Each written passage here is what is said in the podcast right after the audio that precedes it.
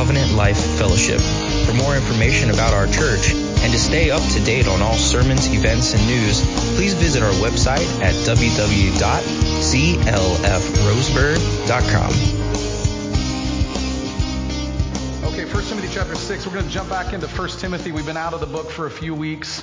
Um, and I think it's just good to be mindful of what we have learned in this book so far. Paul has urged young Pastor Timothy and his church to refute false teachers and to teach the true doctrine that Jesus Christ is the one mediator between God and man. He has helped Timothy and his church to understand the different roles that, that each gender plays in the church, and he's set up the qualifications and calling for leadership in the church.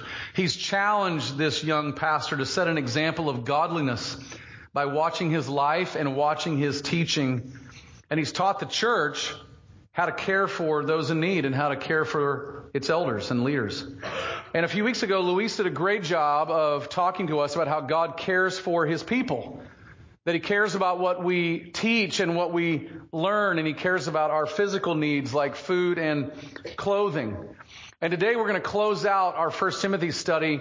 And here's what I hope we'll learn. If you're new with us, you should have got an outline. And on the outline, it'll have a big idea. And here's the big idea that we hope to learn today. The fight of faith is confessing Christ, pursuing Christ, living and living like Christ through the power of Christ. I want to read that again. The fight of faith is confessing Christ, pursuing Christ, and living like Christ through the power of Christ. So stand with me and let's read 1 Timothy chapter 6 verses 11 through 21 and then we'll pray as we're done. And we stand here because this is God's word. We want to honor God as we read his inspired word. And we're going to read out of 1 Timothy chapter 6 verse 11. This is the reading of God's word. But as for you, O man of God, flee these things. Pursue righteousness, godliness, faith, love, steadfastness, gentleness. Fight the good fight of faith. Take hold of the eternal life to which you were called and about which you made the good confession in the presence of many witnesses. I charge you in the presence of God who gives life to all things and of Christ Jesus, who in his testimony before Pontius Pilate made the good confession. To keep the commandment unstained and free from reproach until the appearing of our Lord Jesus Christ, which he will display at the proper time.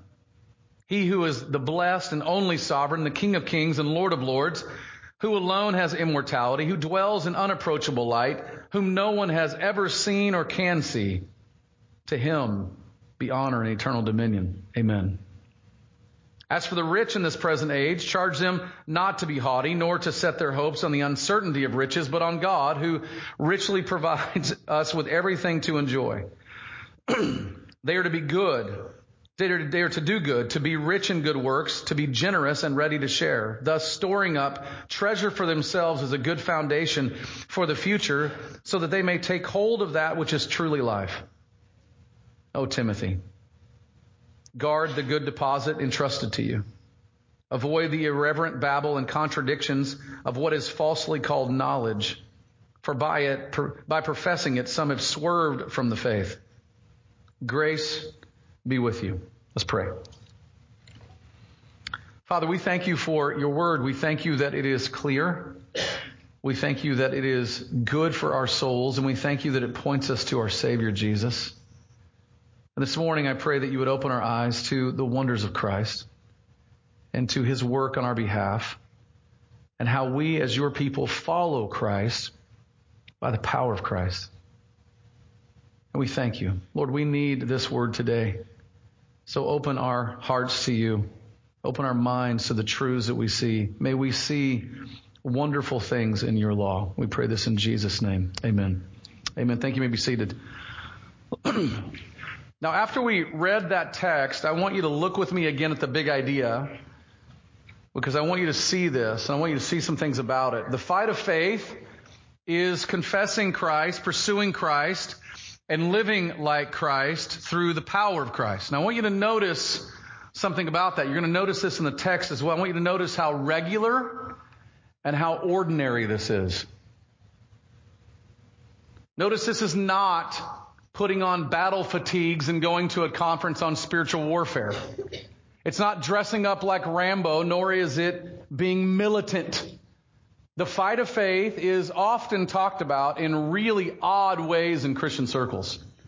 Some of you might be old enough to remember certain radio uh, uh, stars in Christian media talking about the fight of faith being demonic deliverances or seeking out satanic confrontations or being on the front lines of Christian ministry. We hear that often. Some have been taught that the fight of faith is making sure that we don't get infected by worldliness.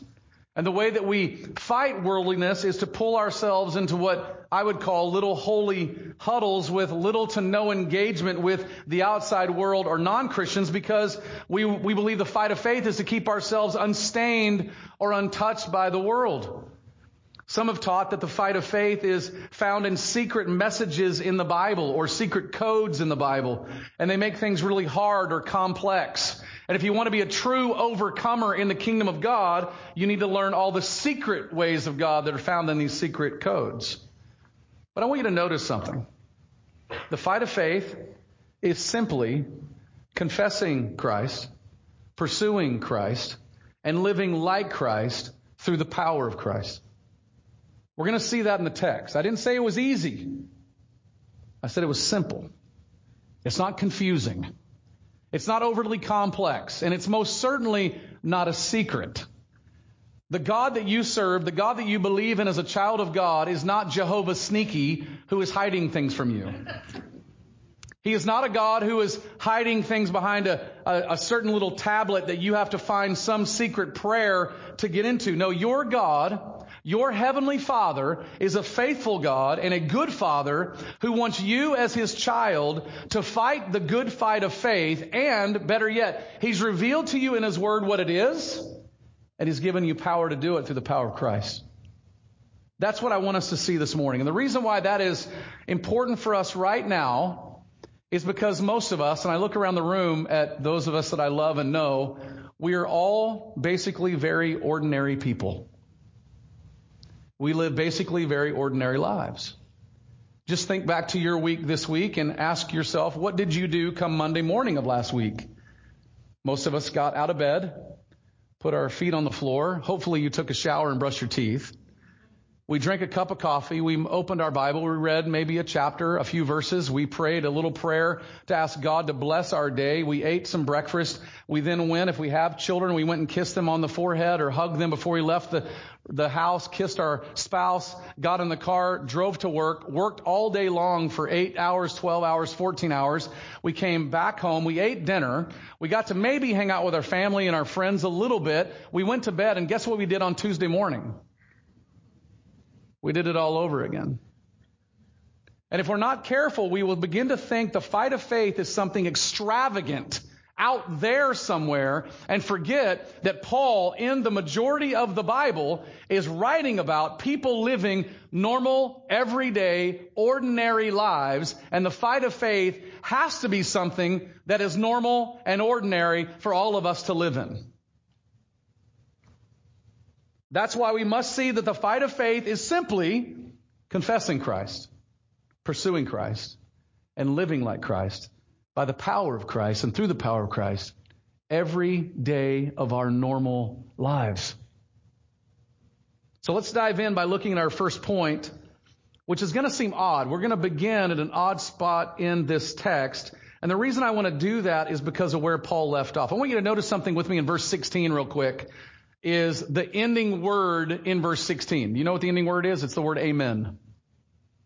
You know what Paul has done in verses 11 through 16 is Paul has talked to young pastor Timothy about something and he got to the end and he began to worship the God of creation and he was ending his book. And then suddenly it's almost like Paul picked his head up and realized, I forgot to tell Timothy how to handle rich people. And then he adds something at the book about people being rich. So you might think, now what does this have to do with? This is our first point because I don't want us to miss something in the text.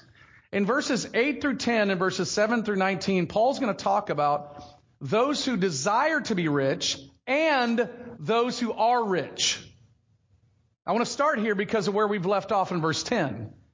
In verses 1 through 10, Paul has talked about false teachers who taught that godliness was a means or a way to get rich. You can see that in verse 5 when he said that some thought that godliness was, was a means of great gain. Yet Paul said, and flipped that argument it's on its head by saying that godliness is a means of great spiritual and eternal gain. If it's accompanied with contentment. And then he went on to talk about how we can be content. Knowing that our true needs are food and clothing, and if we have those needs, we can be content. But then he ended that section with a remarkable warning in verse 10. The love of money is a root of all kinds of evil, and by it, some have wandered from the faith and hurt themselves. See, in verses 1 through 10, Paul addresses people who desire to be rich. And he's addressing the false teaching that we might call in our day and age the prosperity gospel that basically believes this. If we live a certain way, we pray certain prayers, we do certain things, we can expect that God will bless us financially. And Paul's warning about this false teaching is clear. The root of this type of teaching is the love of money which will lead to all sorts of pangs or all sorts of problems, and it is a false teaching. People will wander from the faith, and they are hurt when the love of money takes root in the hearts of people. But then notice verses 17 through 19, because Paul takes up another group of people. He talks about the, the money discussion again after this segue into his discussion with Timothy, only this time he talks about those who are actually rich. Not those who want to be rich, but those who actually are rich. And I want you to notice that his instructions are two-sided. There's a negative side and there's a positive side. The negative side is don't be proud. Don't set your hopes on the uncertainty of riches because they will go away one day. On the positive side, he says, put your hope in God, do good, be rich in good works, and be generous and ready to share. He says living like this will set up an eternal treasure and will lead to a happy, satisfying life of true joy. Notice something that Paul did not say to the rich in this text. He did not tell the rich to stop being rich. He didn't tell the rich to give up all they had and take a vow of poverty and sell everything and give the proceeds to the poor. He told the rich people to not put their trust in the uncertainty of their possessions, but put their trust in the certainty of the God of the universe. He told them to not be proud about their riches, but to put their hope in God and be ready to share whenever they have opportunity. Now, in these two sections of scripture, verses 1 through 10 and verses 17 through 19, what Paul is doing is he's dealing with every person in the church. Those who want to be rich, and the love of money dictating our attitudes and our actions, and those who are rich with money dictating our attitudes and our actions. In other words, none of us are immune of the problem of the love of money and the false teaching that would be derived from the love of money. Paul leaves no one out. John Stott, in writing on these two sections of scripture, wrote this to cover all of it. He said, against materialism, in obsession with material possessions, he sets simplicity of lifestyle. Against asceticism, the repudiation of the material order, he sets gratitude for God's creation. Against covetousness, the lust for more possessions, he sets contentment with what we have. Against selfishness, the accumulation of goods for ourselves, he sets generosity in imitation of God. Now listen to this. Simplicity, gratitude, contentment, and generosity constitute a healthy quadrilateral of Christian living. See, no matter where you might find yourself with the issue of money, whether you desire to be rich or you are rich, God has an answer. And if your battle is your possessions are possessing you, As a Christian, your heart is to be set on God and ready to give as God directs. If your battle is you want more possessions and your possible future possessions are possessing you, as a Christian, you can rest in this fact. Your God, who's your Father, knows exactly what you need and He has provided for those needs. Now it's with that backdrop in mind Knowing the love of money is overriding this entire chapter, we can clearly see what Paul's getting at in verse 11 through 15, or 11 through uh, 14, excuse me, and understand the meat of the text. That's our second point, which is fighting the good fight of faith. Knowing this battle, knowing this false teaching that's out there, knowing the love of money that Paul is addressing, we can understand why Paul told Timothy in verse 11, but as for you, O man of God, flee these things. See, without understanding that context, we don't know what these things are. And these things that Paul is referencing is what we saw in verse 10, the love of money being a root of all sorts of evil. Meaning young Timothy, this young pastor is not to be leading his church with a love of money consuming his heart. It would make sense why in 1 Timothy 3 verse 3 that one of the qualifications in of an elder and a pastor is he's not to be what? A lover of money. So Paul is writing to young pastor Timothy and telling him basically, Timothy and all pastors everywhere are to flee from the love of money because a root of, a, a, because the love of money is a root of all sorts of evil and it will lead lots of people astray. And friends, you don't have to look very far in your world to see that happening. The prosperity gospel is running rampant in many parts of our world. And those of us who are gospel preachers have to go in and basically rescue people from the dangers of what they're hearing of a prosperity gospel that says, if I say certain things or do certain things, God is obligated to bless me financially. But if we think that this passage is just for pastors, we're going to miss out really on what Paul is doing here. Remember, Paul wanted Timothy to read this letter to his congregation. So the congregation would hear those who are rich, those who desire to be rich, not just targeting pastors. And when you read Colossians chapter 3 verse 5, you can notice as well how Paul talks about covetousness being idolatry. And he's talking to all Christians everywhere. So the point that Paul is making here is this warning is not just for pastors, this warning is for all Christians. So all Christians and pastors are to flee from the love of money. We're to flee from the false doctrine that would teach us that godliness is a means of financial gain. We're to flee from a name it, claim it type of lifestyle or a performance based religious life that says because we obeyed God, God is now obligated to bless us financially.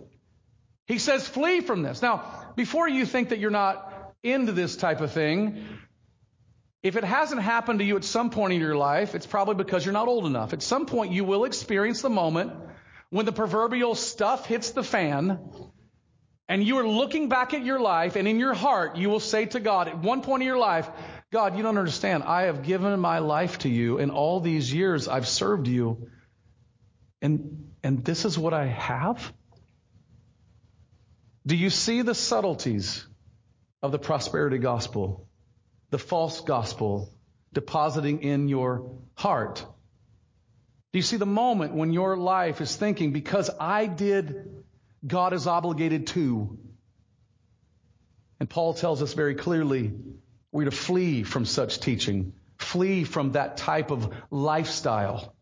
One thing you're going to notice when you read your Bibles, though, is when Paul says to flee from something, or he says to put off something, you'll always notice something else that Paul does. Paul will say, don't just flee from something, he'll say, flee to something.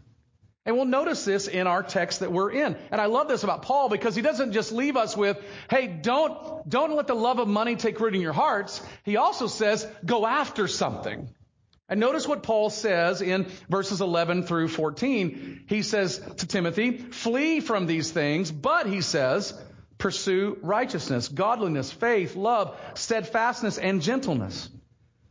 Fight the good fight of faith. Take hold of the eternal life to which you were called and about which you made the good confession in the presence of many witnesses. I charge you in the presence of God who gives life to all things and of Christ Jesus who in his testimony before Pontius Pilate made the good confession to keep the commandment unstained and free from reproach until the appearing of our Lord Jesus Christ. Notice the commands in this text.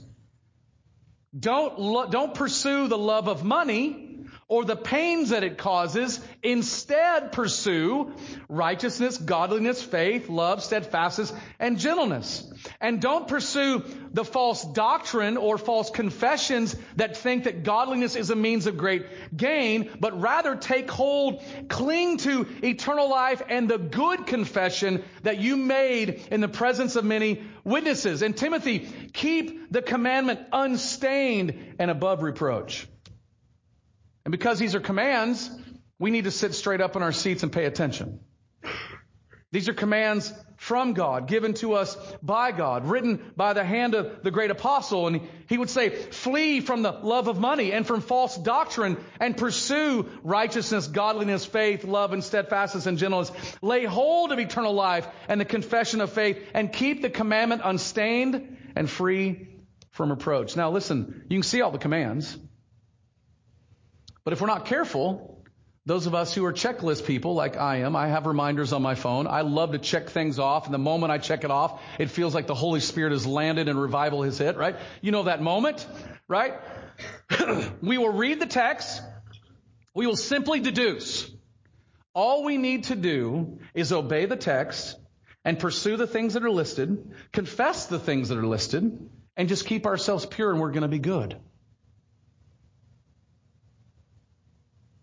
Do this, don't do that, and we're fine. We got it all together. But there's something in the text that I want you to notice that Paul does. See, not only does Paul show us flee from to flee to, always in Paul's writings, when you see a command, you should always be searching for where is the power to obey the command? Where do I see Jesus revealed in such a way that will help me obey the command?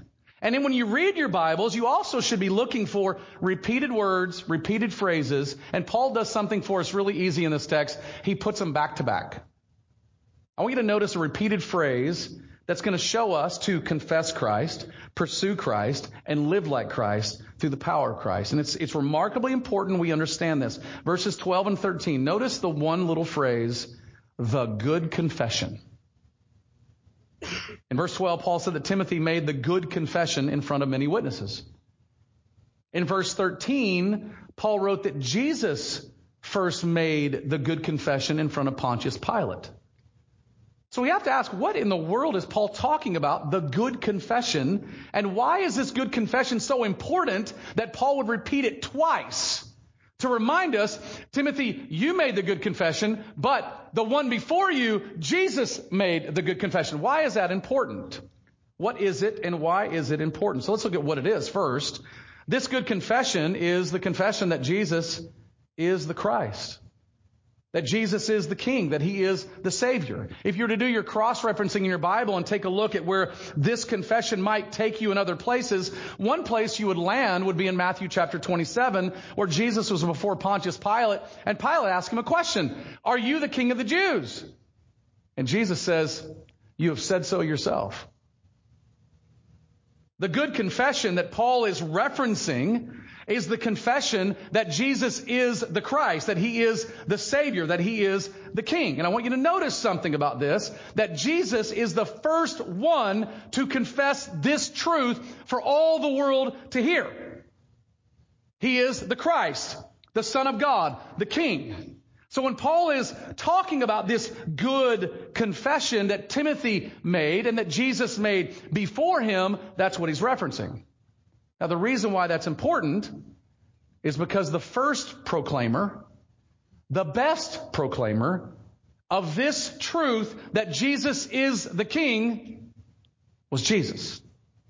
Meaning this, the truth that Jesus is the King did not originate with Timothy. It did not originate with Paul. It originated with the God of the universe. And when Jesus came as the Son of God, what did Jesus do? He proclaimed, I am the King. Jesus is the first one to confess his, the truth of his kingship. And all Timothy is doing, listen, is just following his king's footsteps. The same good confession that started with Jesus is followed by Timothy. And listen, it's really followed by us.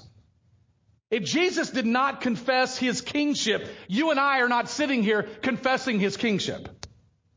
Now, why is that important that Jesus was the first one to confess this? Because in the text, you're going to notice something fascinating that this isn't the only thing we follow Jesus in. Jesus is also the forerunner, the first one, the perfect one to pursue righteousness, godliness, faith, love, steadfastness, and gentleness. Jesus is the fountainhead of these things. He is the only one who perfectly pursued these things. And when you and I confess that Jesus is the Christ like he did, we are simply saying we are going to follow our King into what he has already done. He is our leader, our guide, our shepherd. So everything Paul tells us to pursue in this text, Jesus has already perfectly pursued. Now, throughout the text, you're going to notice a pattern. We confess Christ, we pursue Christ, we follow Christ, and we live like Christ. A confession of Christ as King means I will pursue Him as my King, I will follow Him as my King, and I want to live like my King has lived. But that also means we cannot live like our King lived without our King residing within us. See, the things Paul lists in the text, and you don't have to look very far in your life to notice this, all the things listed are not natural to us. Righteousness is not natural to us. Gentleness is not natural to us. Love is not natural to us. Our natural way is to covet, to be greedy, to be proud and pursue our own interests. Why is it that the moment your children can speak, the moment they can talk, and the moment you give them a Lego, they immediately cry what? Mine. Did you teach them that? No, that's in their heart. Why is it, as an old pastor friend told me years ago, an old southern guy, our natural tendency as humans is to get all we can and can all we get. For us to pursue any of the things Paul lists in the text, it will require us following the good confession of our Savior and King. And His power to be at work in us through us saying, we are yours, you're ours, and we're following you as you confess who you are. Now notice with me again that when we confess Christ, we pursue Christ and we live like Christ through the power of Christ. Notice what Paul calls this. He calls it the good fight of faith. Do you see how ordinary this is? You see how normal this is to the Christian life? This is not being an overcomer with some military badges on your sleeve. This is not militant. This is normal. The good fight of faith is simply this. It is getting up every morning, confessing Christ, pursuing Christ, and seeking to live like Christ through the power of Christ. The good fight of faith is clinging to your good confession of Christ because your Savior has already made that confession. It is setting your face toward Christ to pursue Christ and knowing that the only way you can live like Christ is through the power of Christ at work within you because you know what's in you that can't do that without the power of Christ. See, again, do you, do you see how simple this is? I didn't say easy but simple, not complex, not a secret code that you're having to unlock certain numbers in the Bible to see where this lines up with certain pieces and why this matters to a life nobody knows. Confess Christ, pursue Christ, and live like Christ through the power of Christ. How refreshing is that? Do you know what that means? That means that every one of us sitting in the room, Every one of us can do that. So you may be wondering, why, why as a mom, I'm a stay-at-home mom, I got little babies running around, and I'm telling you, it feels like I'm cleaning rear ends and I'm wiping up messes and all day long. Where does this fit in the kingdom of God, dear mother? You are revealing to these beautiful kids the power of Christ at work in you. I get up every day, I go to this job that I don't even like. Where am I to fit in the kingdom of God? You, you are fitting in the kingdom of God by confessing Christ, pursuing Christ, and seeking to live like Christ, no matter where you may find yourself. Whether that's a school teacher, a lawyer, you're collecting garbage, or you're doing baseball stuff like I do virtually every day of my life right now, right? You're in the world confessing Christ, pursuing Christ, seeking to live like Christ through the power and the love of Christ. The front lines of Christian ministry are in your heart. They're in you. The most important battleground you're going to battle is your heart. Confessing Christ, pursuing Christ, seeking to live like Christ through the power of Christ. So, so I have to ask, right? I mean, do you, do you confess Christ? Do you believe that Jesus is your Savior and your King? The one who has come to die on the cross for your sin, rose again from the dead, and is now seated at the right hand of God. Do you believe in that? See, the, the, these things that Paul lists are impossible for you if you're not in Christ. Do you pursue Christ if you claim Christ? Is he a part of your daily living that when you put your feet on the ground, your thoughts are, God, just today help me serve you? If you want to know how self-sufficient you live life, just ask yourself, how much of your day goes on without you acknowledging the God of the universe? Do you seek to live like Christ through the power of Christ? Are you trying to be godly through the power that's available to you in Christ? Do you treat others with love through the power of Christ because of how He has loved you? Are you gentle with those who disagree with you?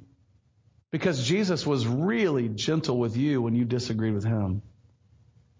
See, confess Christ, pursue Christ, and live like Christ through the power of Christ. Now let's look at the last point, which is brief. It's the blessed and only sovereign. You're going to see this in, in verse 15 and 16. You know, when I think of this text, verses 15 and 16, how it fits in this whole thing, you're going to notice something fascinating. Paul, it's like what Paul does in most of his writings. He goes on, he's writing a bunch of things, and all of a sudden he starts worshiping God, and then he ends with this amen.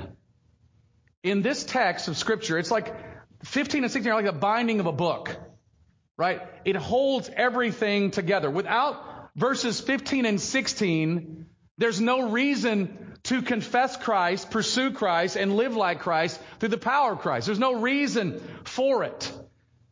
Paul's instructions to Timothy to live this way only make sense if there's one end to this entire life. And notice what Paul told Timothy to do. He said, Timothy, do these things, pursue these things, confess these things until the appearing of our Lord Jesus Christ. And then he described Jesus as the blessed and only sovereign, the King of kings and Lord of lords, who dwells in unapproachable light, whom no one has ever seen. To him be honor and eternal dominion. So you might ask, what, what is the end game of confessing Christ, pursuing Christ, and living like Christ through the power of Christ? What's in it? Where's this going? Here's the, where it's going.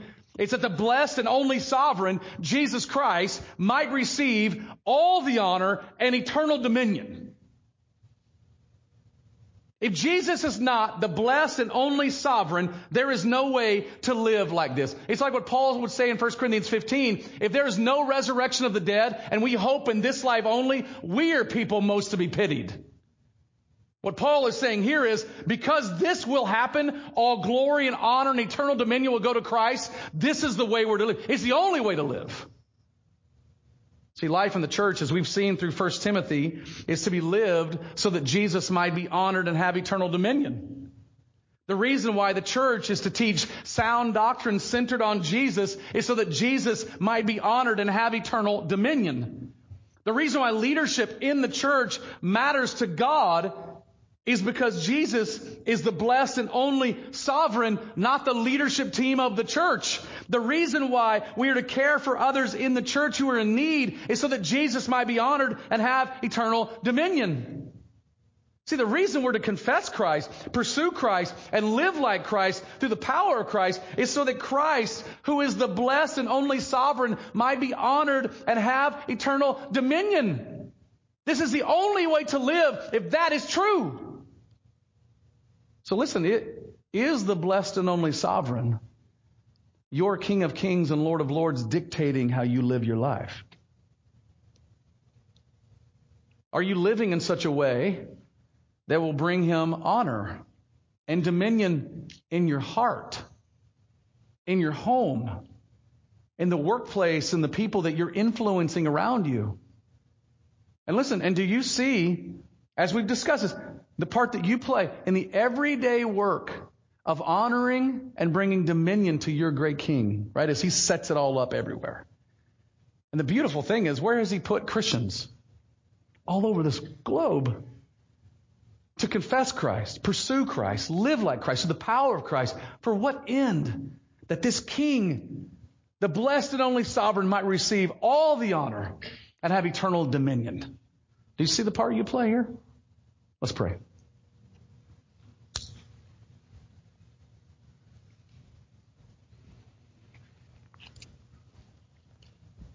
Father, what a gift it is to hear once again that you have set things up in such a way that your Son may be glorified and that he may have dominion over all things.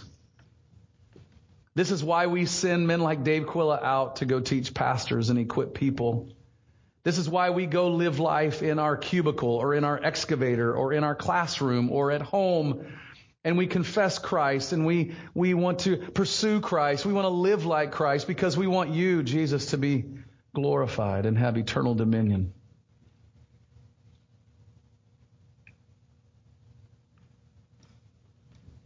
So, Father, would you would you go to work in us? I, I as I prayed this morning, in the early service, I I think that most of us think, man, wow, dominion over all things and the whole world and the universe is just immense. I just want Jesus to have dominion over every part of my heart. And this morning, Father, I pray that you would, you would invade our hearts, that you would, you would reveal to us the areas of our lives where Jesus is not reigning as supreme king and deal with us in those areas. We confess to you our pride. We confess to you our self-focus. We confess to you our, our small-minded things. And how much bigger things are when we think we're living for the glory of our eternal King, not for the good of our bank accounts. What a difference of size and breadth and width and expanse.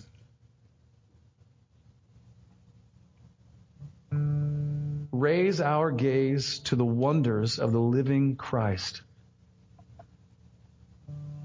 and help us to live life for the glory of God, the advancement of your gospel.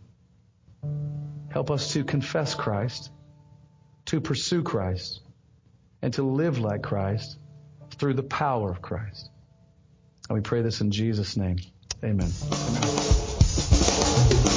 This sermon has been proudly given in response to cherishing the gospel of Jesus Christ. Be sure to check out our YouTube channel and subscribe to watch all our sermons online. For more information about Covenant Life Fellowship, visit us on the web at www.clfroseburg.com.